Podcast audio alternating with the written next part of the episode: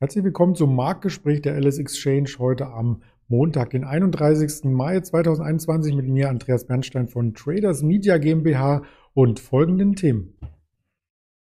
Wir schauen auf den DAX zum Monatsende und haben noch einige Aktien mitgebracht, unter anderem die CureVac und die Akasol und das Ganze besprechen wir hier live mit unserem Händler Erdem, der zugeschaltet ist in Düsseldorf. Hallo Erdem.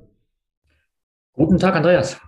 Ja, schön, dass du zum Wochenstart und auch Monatsende, da kommen ja zwei Sachen zusammen, hier zur mhm. Verfügung stehst für das Gespräch. Der DAX ist so ein bisschen lahm heute, muss man mal ganz salopp sagen. Das liegt aber nicht unbedingt am Monatsende, sondern daran, dass an der Wall Street heute nichts zu tun ist, oder? Genau. Die Amerikaner haben heute einen Feiertag, das ist der Memorial Day, wo sie halt den Gefallen ihrer, äh, ihrer Kriege gedenken. Und ja, ohne die amerikanischen Börsen fehlt uns natürlich auch der Impuls. Und wir sind jetzt mehr oder weniger ja, fast unverändert bei 15.483 Punkten. Das ist ein kleiner Minus von 34 Punkten gegenüber am Freitag und da wird es jetzt, äh, denke ich mal, auch nicht großartig viel ändern. Und außerdem kommt ja noch hinzu, dass auch Großbritannien heute einen Feiertag hat. Das heißt, auch die Impulse aus London fehlen uns. Das heißt, wir sind mehr oder weniger naja, in so einer tendenzlosen, richtungslosen äh, ja, Tag gefangen. Wenn man sich das ähm, natürlich im größeren Zeitrahmen anschaut, so hat damit die Wall Street den Mai schon beendet, ohne einen Sell in May übrigens. Und beim DAX könnte vielleicht sogar noch eine positive Stimmung Einzug halten, zumindest dann Anfang Juni, denn der Eurostox war schon auf einem Rekordhoch, der S&P 500 auf dem Rekordhoch. Der DAX tut sich ein bisschen schwer. Woran liegt's denn? Ja, wir bewegen uns seit Anfang April in so einer Range zwischen 15.000 und 15.568 war, glaube ich, äh, das Allzeithoch, was wir jetzt gesehen haben. Also wir so knapp zwischen 15.000 und 15.600 bewegen wir uns. Es gab so zwei, dreimal einen Abtaucher unter die 15.000, wo man gedacht hat, jetzt kommt das Fell auf, aber immer wieder hat man sich dann wieder berappelt, hat dann wieder äh, den DAX dann über die 15.000 dann gehoben. Aber immer wenn es dann Richtung 15.500, 15.600 geht, dann ähm, kommen auch wieder die ersten größeren Verkäufe. Das heißt also, wir schaffen es auch nicht nachhaltig über, diese, über, über diesen Allzeithoch hinauszukommen.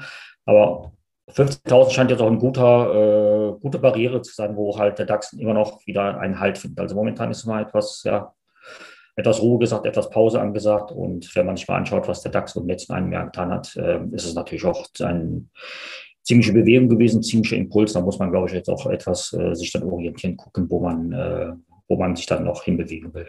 Ja, man hat zumindest keine starken Rückläufer mehr gesehen in der letzten Woche, die Wochen zuvor nach dem Allzeithoch gab es ja ein bisschen stärkere Abverkäufe. Das ist ausgeblieben und das dürfte wahrscheinlich dann auch zum äh, Monatsende hier ausbleiben. Ähm, der DAX müsste, um den Mai ins Minus zu bringen, auch rund 400 Punkte fallen. Das sieht man erst einmal nicht. Also keine Impulse von der Wall Street. Der DAX selber hat auch keine Impulse, scheint so. Deswegen lass uns auf Einzelaktien schauen. Wir haben bei CureVac beispielsweise die Situation, dass wir immer noch warten, dass es da endlich losgeht mit dem Impfstoff. Genau, CureVac ähm, hat ja schon ein paar Mal ja uns mitgeteilt, dass die halt dann immer noch äh, die Zulassung nicht haben, dass sie noch nicht so weit sind mit ihren, äh, ihren Tests.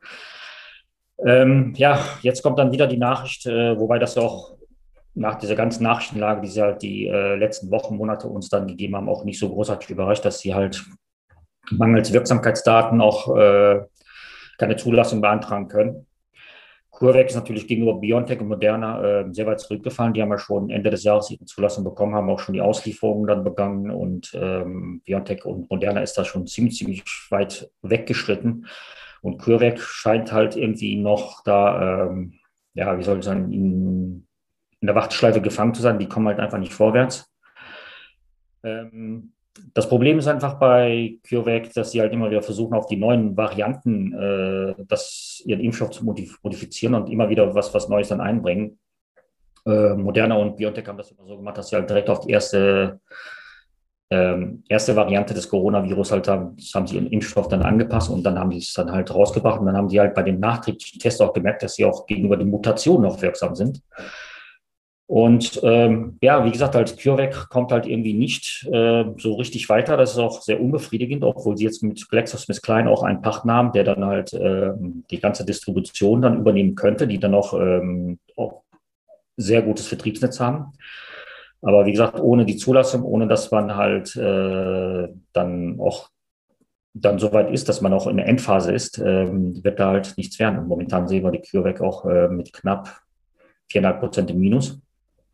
Mhm. Wobei auch von einigen Händlern im Markt auch gesagt wird, die Nachrichtenlage ist weniger eingepreist. Also da wird man jetzt nicht so großartig äh, einen Sell-Off sehen.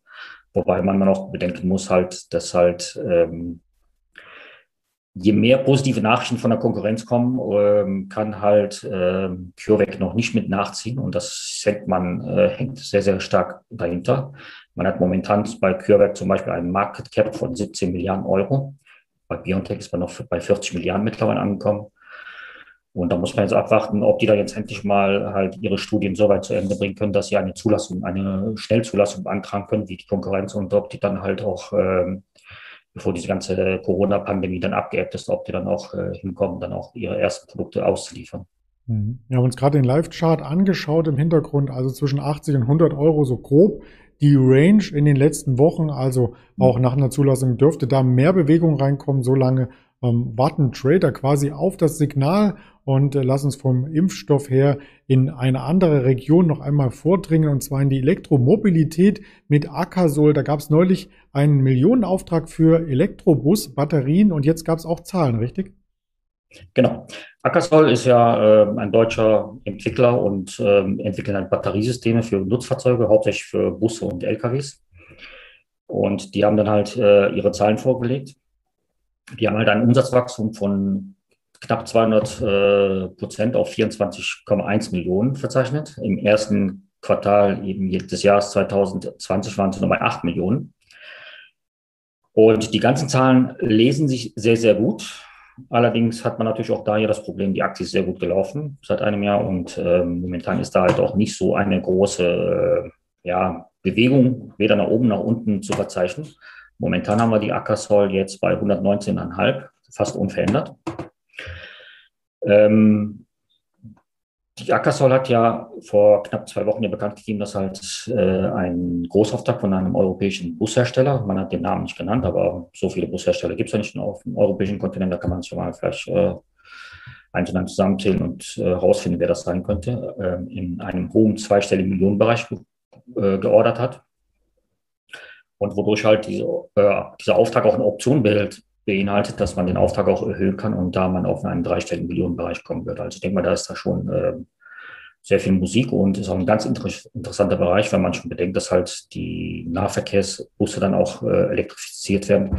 Ich denke mal, ist ein größerer, äh, größerer Kundenstamm zu erreichen, als äh, wenn man dann halt versucht, äh, zum Beispiel Fernbusse dann mit, mit, mit Elektroantrieben auszustatten.